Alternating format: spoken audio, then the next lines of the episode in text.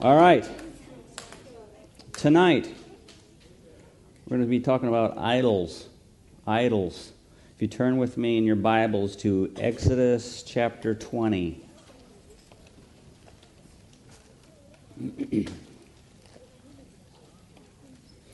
Exodus chapter 20, second book in the Bible.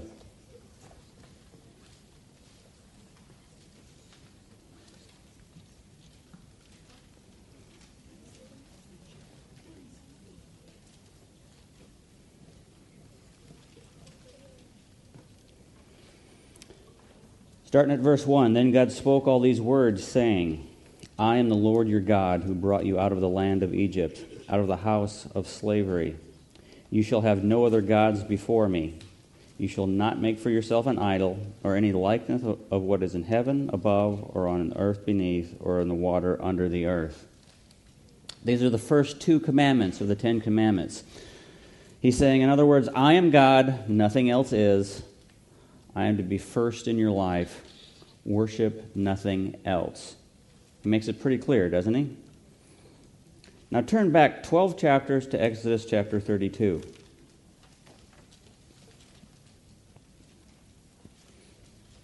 Exodus 32, starting in verse 1. Now, when the people saw that Moses delayed to come down from the mountain, the people assembled about Aaron and said to him, Come, Make us a God who will go before us. As for this Moses, the man who brought us up from the land of Egypt, we do not know what has become of him. And Aaron said to them, Tear off the gold rings which are in the ears of your wives and your sons and your daughters, and bring them to me. Then all the people tore off the gold rings which were in their ears and brought them to Aaron. And he took this from their hand and fashioned it with a graving tool and made it into a molten calf. And they said, This is your God, O Israel, who brought you up from the land of Egypt. It just blows my mind. These people have just, not too long ago, seen God part the Red Sea and they walk through on, on, on dry land. And now Moses has gone just a little bit too long.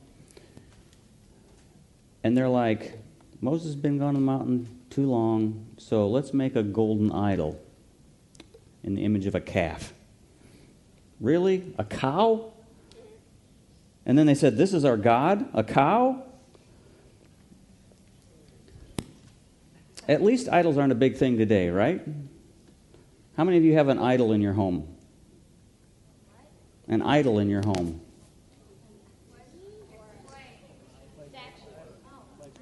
Yeah, a statue of like, man, you need to get that baby out of your house, guys. Demons indwell those things. Anyway, idols not a big deal anymore, right? But how many of you have an idol in your heart?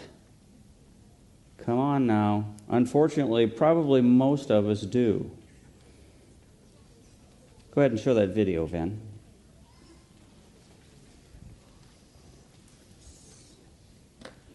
TV the other day, and this show comes on with these religious fanatics. They were crazy. Well, you would think they were crazy if you didn't understand their culture and their religion. See, that's just the thing. They were worshippers of idols, and they took things to extremes. They painted their bodies.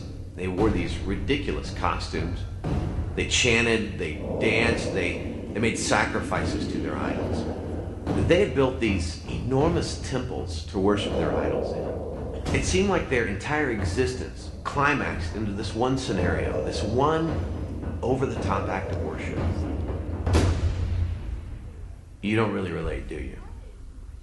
Let's try it again.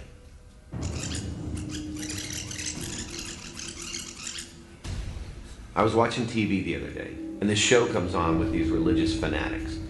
They were crazy. See, that's just the thing. They were worshippers of idols, and they took things to extremes. They painted their bodies. They wore these ridiculous costumes. They chanted, they danced, they, they made sacrifices to their idols. They had built these enormous temples to worship their idols in. It seemed like their entire existence climaxed into this one scenario, this one over the top act of worship. Idol worship. It's not just about golden calves anymore.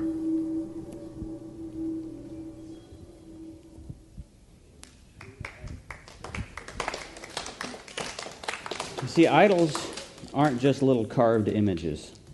An idol is anything that occupies a place that should only be occupied by God. An idol is something that holds such a controlling position in my life that it moves and arouses and attracts me so easily that I'm willing to give my time, attention, and money to it effortlessly. If you turn back to Colossians chapter 3,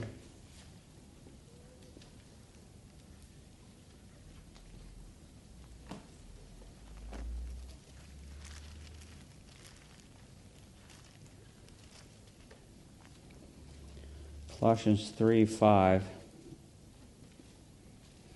Therefore, consider the members of your earthly body as dead to immorality, impurity, passion, evil desire, and greed, which amounts to idolatry.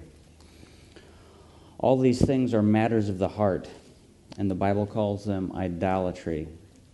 So, tonight we're going to work at flushing out any idols that might exist in our heart. and, and we'll start with the idol that the video addressed the idol of sports. Our culture is obsessed with sports. From school sports to professional sports, we are fanatics. It amazes me the loyalty that people have to a particular, a particular college. And it's not the, the, the uh, because of the college's academic program, it's because of the college sports team that makes them fans of the school. Here's an interesting little fact The, comp- the combined sports budget for 12 colleges in the South is $800 million per year. 12 schools spending almost a billion dollars every year on their sports programs. That's insane. I'll never understand the draw of getting wrapped up in college sports, but come March, everyone is doing brackets and keeping up with the scores and statistics of a bunch of kids that they don't know playing a game for a college they never went to. Now, don't get me wrong, I'm not against sports. I believe sports and recreation are a gift from God. But like any good thing, we can become consumed by it and we let it control our lives. Actually overheard a conversation last week of two guys talking about this, this guy whose boy was very good at sports. But the other guys on the, his, his son's team weren't that good. So this guy was, is going to move his family to a different town so that his kids can play on a better team. That's idolatry. That's being consumed by sports. What's he teaching his kids? Sports are what matters most. Now, I want to do something a little unusual here and turn from speaking to you guys and talk to any parents that might be listening on the podcast. Because you parents are really the ones that you uh, need to be helping your kids to be disciplined in this area. Because let's face it, most kids are going to be involved in as many fun activities as their talents allow them to be involved in. Unfortunately, many times it's the parents that are pushing their kids and teaching them to idolize sports. We're pushing our kids into sports at younger and younger ages. We have our little boys and girls starting to play t ball at four and five years of age. Most of them don't even know how to catch a ball for crying out loud. Now, now here's a novel idea. How about playing catch with them at home till they learn how to play, till they learn how to catch a ball? How about the family playing together with the kids at this age when uh, they're kids that are at this tender age? But our culture tells us that it's important to socialize our kids around sports, sports, sports. Are sports an idol in your family? It becomes an idol when we take sports, a good thing, and turn it into a God that consumes us and subtly and unknowingly begins to control us. Think of the time you spend in any season chasing your kids around, from sport to sport, organizing your family schedule around your kids' practices and games, not having any time to, time to eat together because you're always on the run. Now compare that time to the time you spend discipling your kids and building godly principles into their life. Compare that time with the time you spend together as a family just hanging out and having fun together. building relationships within the family. Are we teaching our kids that God is the center of our affections and joy and satisfactions? Or by our actions, are, are we teaching them something else? We forget that as parents, God has given us the weighty responsibility to shepherd our child well, to learn what's going on in their heart, and to teach them to love their God with all their heart. Now, coming from a dad who's on the backside of raising kids, our time with them is fleeting. It goes like that. And it's my fear that the God of sports in this culture is stealing from us time that belongs to the family. Okay, back to you guys. Are sports an idol in your life? Are you willing to give 10 to 15 hours a week for practices and games, but can't find time to read your Bible? When there's a conflict between sporting events and church activities, which one wins? If you had morning practice one morning at 6 a.m. and the next morning you had a discipleship group at 7:30, which are you going to be tempted to sleep in for?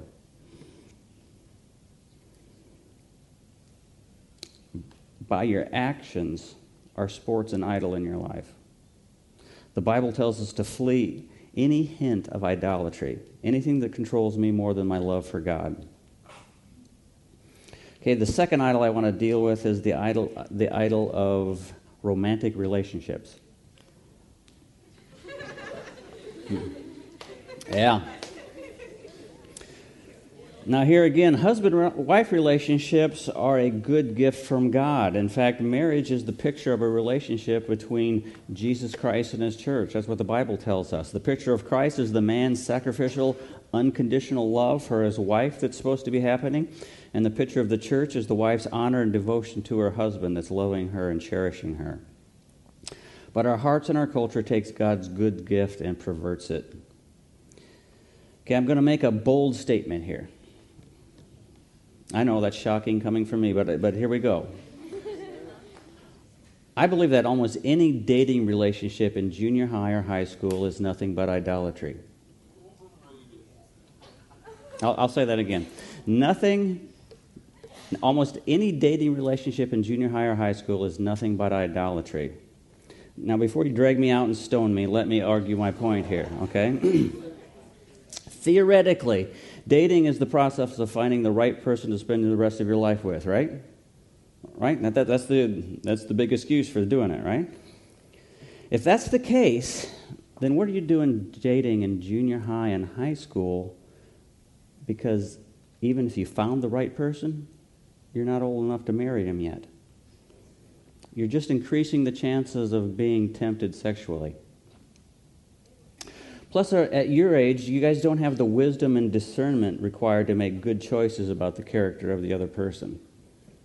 The last part, part of your brain to be developed is the, the part of your brain that makes good decisions. It doesn't happen until in your early 20s, guys. Um, now, did I find my wife in high school? Yes. Did I date, did I date my wife in high school? Yeah. Yes. Was it idolatry? Probably. Let me explain. Let me explain. At your age, you got a couple things going on here. You're beginning to deal with this God given longing to love and be loved. And your brain is being flooded by these new hormones that are uh, making some other people seem very attractive. You know what I'm talking about. Your nature and your culture tell you to jump right in and explore this new adventure. But if you're honest with yourself, this isn't about finding a marriage partner, or you would wait until you could do something about it. This is about what the other person can do for me. If I find a person to love me, it'll make me feel good about myself. It's about the warm fuzzies that the other person gives me with these wonderful hormones flowing through my body, okay? And when you've been with that person long enough and the warm fuzzies don't happen quite as much as they used to, the process is usually you dump or get dumped and find another person that gives you the warm fuzzies. It's idolatry, people. That other person consumes you, it consumes your time. Nothing is more important. That's all you think about when you're in these kind of relationships.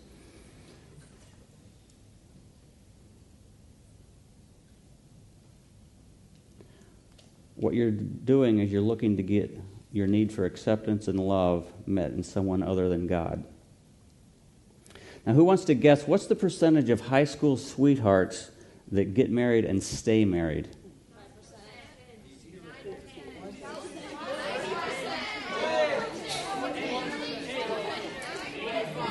I haven't heard any right answers, but I'll, I'll, ask, I'll ask somebody who actually has their hand raised.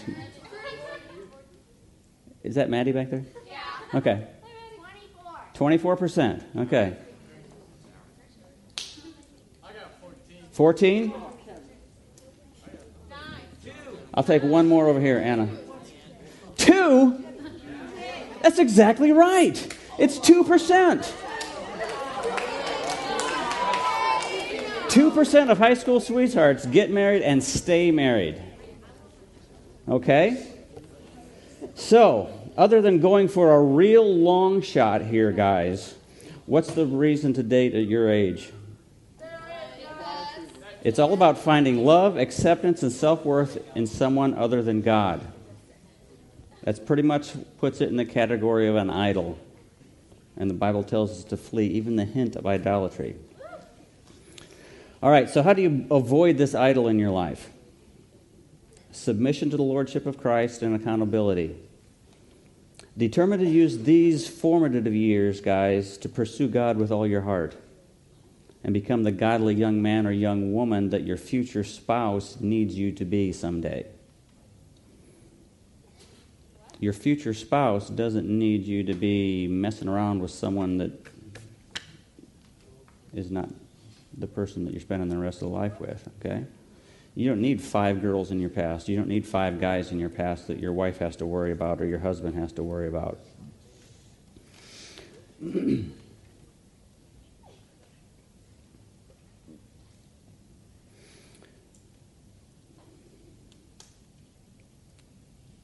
so, then you need to make yourself accountable to your parents or some godly friends.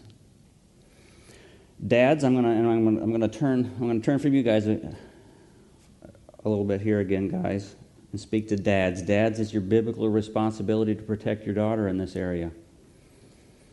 And I see most dads doing a terrible job of it. The ones that really think they're strict say their daughters can't date until they're 16. Well, let's think that through that logic, guys. Let's say you have a vintage Corvette sitting in your driveway. Yes, it's yours. And a 16 year old kid whom you've never met knocks on your door and asks if you can take your car out for a spin. He's not interested in buying the car, he just wants to have some fun with it. What are you going to say to him? No, among some other things, yes. Okay, the same kid knocks on your door. He says he's going to take your 16 year old daughter out.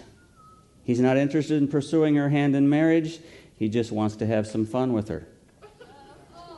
Most dads don't have a problem with that. Unfortunately. Now, what's more important to you, dads? A car or your daughter? Don't be sucked into what the world has sold us. If a young man isn't old enough to support your daughter, to take care of your daughter, to take your place, then he's not old enough to be dating your daughter. So, dad, step up your game and you be the man in your daughter's life right now. She doesn't, so she doesn't need to feel that need to get love and affection from some 16 year old kid. And then teach your boys to be respecters of girls. Okay, back to you guys. The heat gets back on you guys.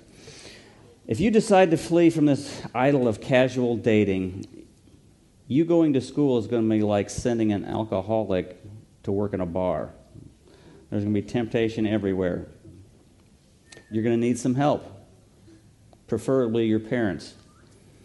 Because in a moment of clarity, what I'm saying to you right now might make sense.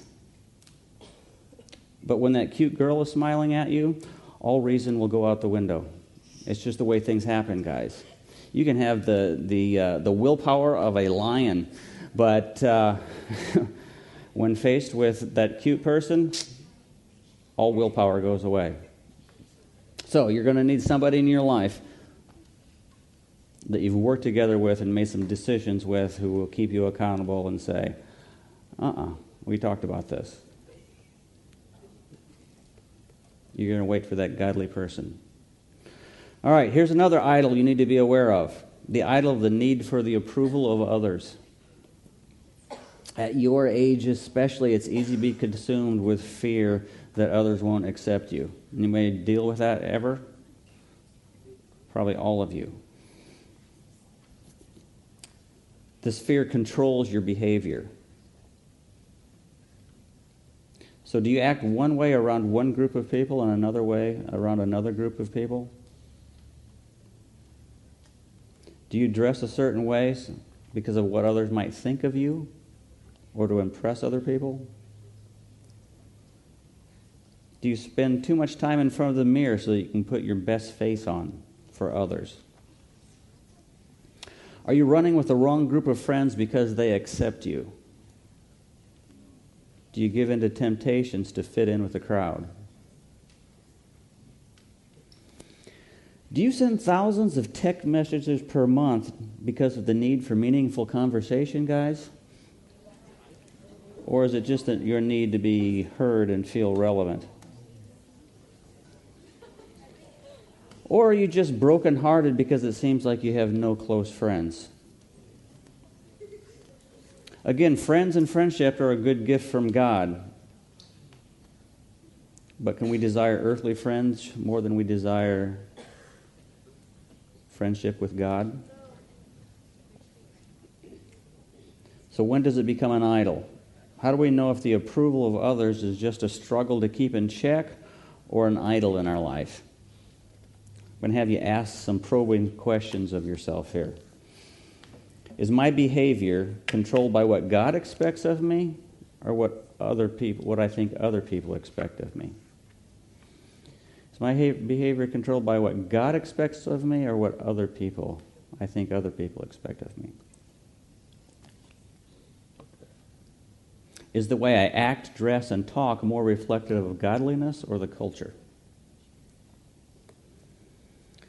Do I desire earthly friends more than friendship with God? Am I consumed with the approval of people more than the approval of God? These are tough questions if we're really honest with ourselves. But here's the unfortunate truth our sinful nature is always looking to replace the Creator with the created. John Calvin said the human heart is an idol factory. Every one of us from our mother's womb is an expert in inventing idols. Isn't that true? We take created things, good things that God gave us, and we give them more honor and time and attention than we give God. Each one of those areas that we've talked about sports, relationships with uh, romantic relationships, what we think other people think about us and, and how we react and change our lives over it. Here's the principle of idolatry, guys. Whatever controls us is our Lord. And we do not control ourselves. We are controlled by the Lord of our lives. Something or someone is Lord of your life. So, what's Lord of your life? Is it sports? Is it a boyfriend or girlfriend? Is it the approval of others? Is it food? Is it comfort? Is it success? Is it video games? What controls you? What or who is Lord of your life? Because anything other than God makes it an idol. Now, this message is a reminder to us that God is the only one who deserves that position of Lord in our lives. He's the creator, we are the created. He's an awesome God, worthy of honor, devotion, and worship. And I think most of us in this room would agree with that. But we need to be evaluating our lives because the way we spend our time, the things we're most passionate about, betray what is really Lord in our lives. Some of the idols in our lives are good things that we just need to cut back on, get in perspective, and put them in their proper place. Then there are some idols that have such a controlling grip on us, such an influence on us, that we need to get rid of them completely because they're addictive to us.